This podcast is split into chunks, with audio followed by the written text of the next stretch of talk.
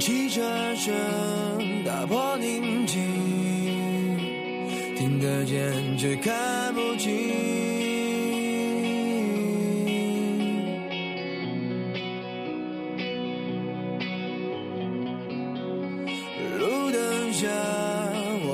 身影，是最短的距离。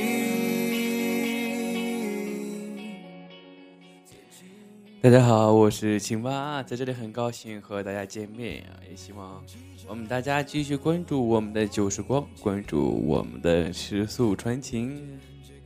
好了，今天给大家带来一篇，呃，我觉得特别好玩的一篇故事啊，叫做《逃跑计划》。嗯，在这里也希望把这篇比较美好的故事送给我们正在收听这档节目的所有听众。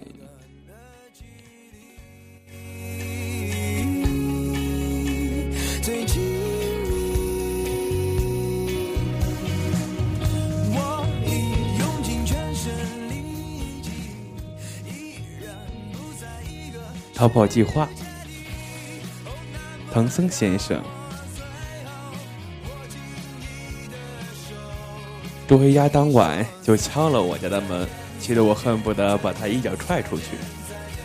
他站在我的面前，一脸悲愤地和我哭诉，说这私藏多年的一千多块钱，全被他老婆给找到了，并且没收了，一下子就从贫下中农落到了包公身的地步。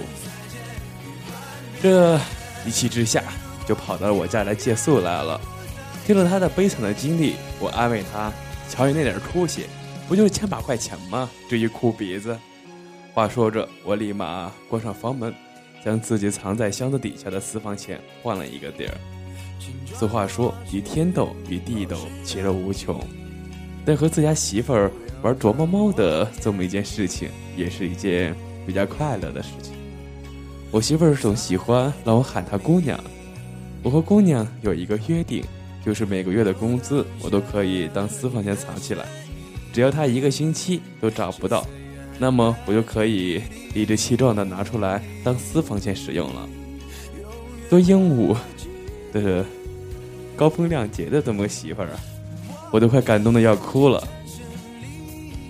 我可不会告诉他，我小时候就是躲猫猫，从来都没有被人找到过，可是一个高手啊，这是我的专业技能啊。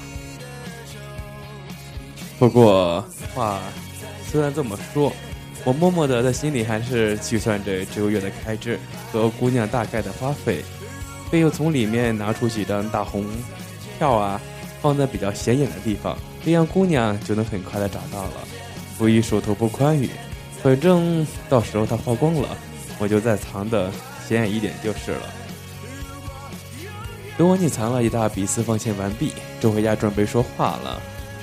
我说：“你睡沙发，赶紧的。”呃，周黑鸭一脸很愤然的样子说：“我们十几年的哥们儿啊，你不能这样对我呀。”嗯，我动作迅速拿起手机，那我现在可以给你老婆打电话了，让她把你接回去。你信不信？你现在待遇可也是睡沙发，呃，但是呢，睡沙发之前可是要跪搓衣板的哟。可能是想象到那个场景的恐怖，周黑鸭打了一个冷战，一脸忧伤的抱着被子去沙发。在我看来，夫妻吵架是常事儿。俗话说得好。被媳妇儿打的鸡飞狗跳，还不如自己忍气吞声。好汉不吃眼前亏。默默的多学了几道菜，把他养肥，这样以后吵起来打不过他，也可以跑得过他嘛。就好像那些野生动物存在的节目当中啊，只要有一项技能让你避免生命的危险。没想来周黑鸭只完成了远遁这个技能的学习。安静的一夜终于过去。清晨，阳光刚刚耀眼，窗户边上养了几盆花开正艳的玫瑰花。嗯，这是我买给送给我家姑娘的情人节礼物。我不喜欢送自己心爱的姑娘一大把漂亮的死物，所以我选择，呃，几盆正在生长的并且鲜活的红玫瑰。我想这才是礼物。美丽是一辈子的，而不应该是一阵子的。时常看见花开，才会赏心悦目。伸了几个懒腰，我便起床。有些日子没去店里了，也不知道最近的近况。虽然最近都在赶一家出版社的书稿，但店里的情况也要关注。等收拾完毕，我换上了一件黑色的外套，不用看镜子，我也知道我又胖若两人了。寻思着自己是不是要规划这个时间出去锻炼一下，不然从小胖进化到大胖子，然后又变成死胖子，那就惨了。苍天作证，我只是个老老实实做一个文弱书生。而不想变成一个相扑大汉啊！而我的姑娘前几天回娘家探亲，大概这几天就回来了。我忍不住给她打了电话：“小珍，有没有想我？”姑娘的笑声直冲我的脑门。我在想，你私你私房钱藏的好没好啊？我无意的问道：“你就不能惦记惦记我吗？”姑娘心情愉悦的说。没办法，谁让你那么笨，藏个私房钱藏不好。我总是很快能找到。你看你那么蠢，也就我相中了你了。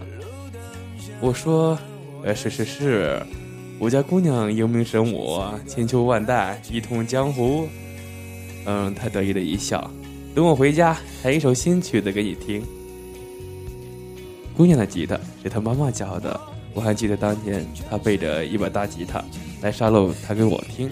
那首曲子叫做《爱的罗曼史》。当时沙漏说雾，外面正在下雨。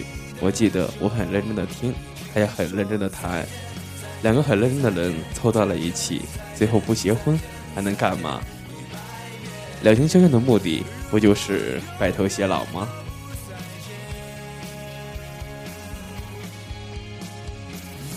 想到这儿，姑娘。可谓是能文能武，实乃大才。唯能教书、唱歌、弹吉他，武能孔下。我洗衣服、跪搓板儿，还有擦地板啊。不是没有想过反抗，是反抗的下场就要交出零花钱。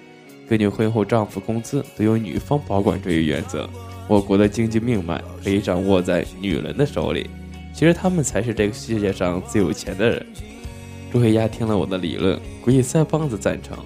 我才发现，这个王八蛋居然趁我不注意，把我早餐偷吃了。你去哪儿？我无视，他无视我的不满。啊，我去咖啡书屋看看东西。呃，我们好奇的回答他的话。周黑鸭说：“带我一起吧。”我说：“我，你不上班？”周黑鸭说：“我预谋已久。”早已请了一个月的假，我一脸黑线，幸亏我不是你老板，不然碰上你这样的下属得亏死。周慧亚不满的说道：“小瞧我不是，我好歹也算公司的半个领导。”我说：“那你老婆呢？”周慧亚说：“她是一个半。”这让我很无语啊。嗯，好在我的店离家不远，花了十几分钟就到了。这几年我也不知道怎么回事儿，赚的钱越来越多，但也越来越忙，也越来越怀念以前的生活。我记得沙漏还在起步阶段的时候，经历了无数的困难。不过不可否认的是，那也是一段美好的日子。那时候还有生活的激情，还有反抗的勇气。看看现在。除了越来越鼓的肚皮，除了赚钱，我竟然都没有怎么出去走走。我翻了翻被镶嵌在书框中那些比较美好的图片，看着我以前那些幼稚的时光，我在想，我一定要出去看看啊！这一辈子我有三个愿望，第一个愿望呢就是照顾好家人，第二个就是还能动弹。身子还没腐朽的时候，到处走走，到处看看。最后一个，是我从小到大就牢记在心里的梦想。我要在家乡建一座图书馆，名字我都起好了，叫做时间银行，也不知道有生之年我能不能完成呢？不过时间还长，我才二十多岁，还有一辈子为这些目标努力和奋斗。在我感慨的时候，店里来了一位小青年，穿的都是名牌。两个附近学校的小姑娘也随着一起进来了。才一会儿的功夫，那两个姑娘就落荒而逃了。也没了，见没了观众，那小青年立马窜到了周黑鸭面前。当时周黑鸭正在看书，被面前突然出现的人吓了一大跳。小青年猥琐的一笑，把头凑过去：“你知道吗？”周黑鸭疑惑的问：“知道什么？”这偷偷摸摸的场景，连我都忍不住想凑过去。不过好在这个小青年虽然动作不小，但他嗓门大声，我不用靠近也能听到他的声音。只听见小青年说：“你知道吗？我很有钱，我家里也很有钱。”好嘛，感情这是碰见一奇葩，我都忍不住替周黑鸭回答：“我有盐，我们全家都有盐，要不你买回去两包治治？”于是周黑鸭轻。吃惊的看着小青年，完成了二货青年和屌丝青年伟大的会晤。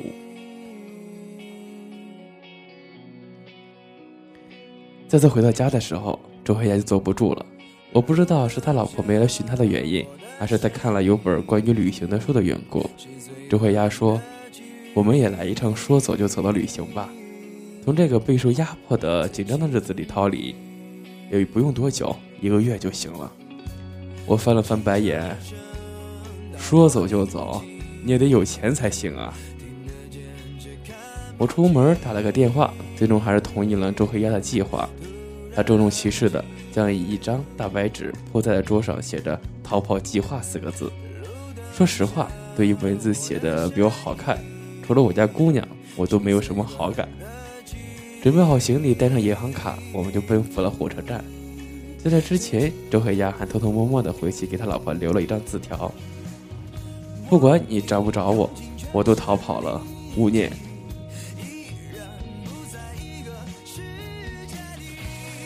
对于闹别扭的对象来说，这句话还可以翻译翻译，意思就是“你来找我啊，你快来找我呀！不找我回去，我会想死你的。”这样幼稚的行为，我很不一屑一顾。因为我觉得我家姑娘最高的权授，我得到了。他说：“你要是敢在外面勾三搭四，小心我打断你的狗腿。”就这样，我和逃兵周黑鸭奔放了凤凰，那是一个古城。我们找了一个干净的住所住下，周边环境非常好，在这边待一个月，我正好可以安安静静的写故事。于是，也在这个待上一个月的缘故，我和周黑鸭制定了好几天的旅游计划。前半个月还好，多次拍照留念，走在青石板的街道上，那湿湿漉漉的厚重给人的感觉就是不一样。在这十五天里，我看到了江边木质结构的吊脚楼，去了很多有味道的咖啡小屋。早晨的时候，江边的湖水被太阳染成一片片的颜色；晚上的时候，水面又照映出一大片的灯光。毋庸置疑。这是一座美丽的小镇，而在这个半个月以后，周黑鸭就犯病了——相思病。心理学家费兰克·托里斯博士认为，相思病与精神病很接近，可以导致癫痫、抑郁、迷茫、狂躁、妄想等症状，严重者可致命。看到这段话的时候，我就吓坏了。周黑鸭现在是一个。接近精神病的患者，我感觉我随时都会有生命危险。我这边上安了一个大炸弹，这风险太大了。要是这个王八蛋暴起伤人怎么办？我想起我得想个办法呀。在第十六天的时候，我看见周黑鸭开始失魂落魄了，一闲下来就盯着手机看未接电话和短信，还不一次，还不止一次的问我。你说他有没有在找我？在第十七天的时候，周黑鸭说：“你说他会不会在想我？”十八天，你说我要不要主动告诉他我所在的地址？看着周黑鸭说了半天傻话，我就出去打了个电话。回来的时候，周黑鸭还在嘟嘟囔囔：“他怎么还不来找我呀？我现在这个状态极像了小孩子躲猫猫，虽然藏得好，又非常渴望被小伙小伙伴找到。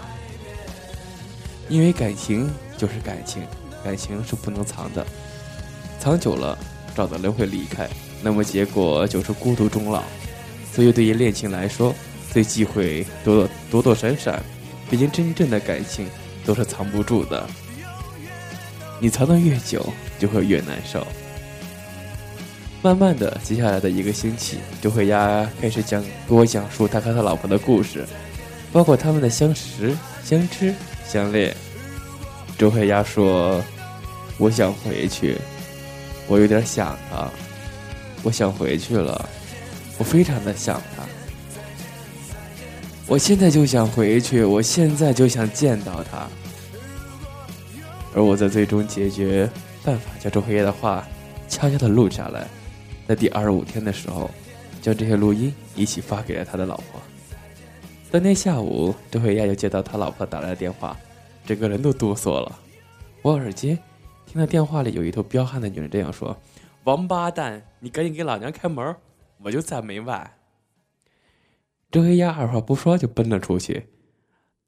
用他当时的话就是。一打开门，顿时觉得整个世界都亮了。我认为这些话有点夸张，很明显的作用就是周黑鸭避免了挨打。看到周黑鸭一把抱住自己的老婆，一脸幸福的样子，我也想起了我家姑娘微笑的模样。他媳妇儿能在这里，还是我在家的时候给他打了电话。我们前脚到了凤凰，他媳妇后脚就来了，一直离我们不远，但还在怄气。所以也没和周慧丫见面，也多亏了我把周慧丫那些落马的话录下来发给他，不然这小子就真的从相思病变成精神病了。周慧丫抱了很久，然后神情困惑的说：“小雪，我……”他的小雪同志打断他的话说：“以后还敢逃跑吗？”周黑鸭说：“老婆大人，我再也不逃跑了。”小小放弃，我给他发的录音。嗯，以后多说说情话，早想想我，夸夸我，我还会立马温柔体贴，这个似水动人啊。周黑鸭说：“我知道了，我主动向你承认错误，还有，我想你了。”小雪说：“我也想你了。”两个人说完这句话，都哭成泪人。此刻，周黑鸭的逃跑计划宣告失败。不过，看看他们俩一脸甜蜜的牵手，从我走了几十遍的石板路上闲逛时，我就知道，在所以真挚的感情当中是没有逃跑这两个字的，甚至也没有计划。你遇上一个爱你的人，就是老天注定的。只要真爱一在，就就算逃得一时，也逃不了一辈子。不知怎么回事我突然想念我的姑娘了。便拨通她的电话，我和她说：“小珍，我的私房钱都藏好了，你找到没有啊？”他得意的跟我说：“你那么笨，我怎么可能找不到？刚刚我又搞到了好几张，你看你这么笨，也就本姑娘能爱上傻乎乎的你了。”这就是逃跑计划。我觉得还是那句话，在真正的爱情里面，没有逃跑两个字。即使有逃跑。能逃到一时，难道能逃跑一辈子吗？好了，这里是旧时光，我是青蛙，这里是尺足成形。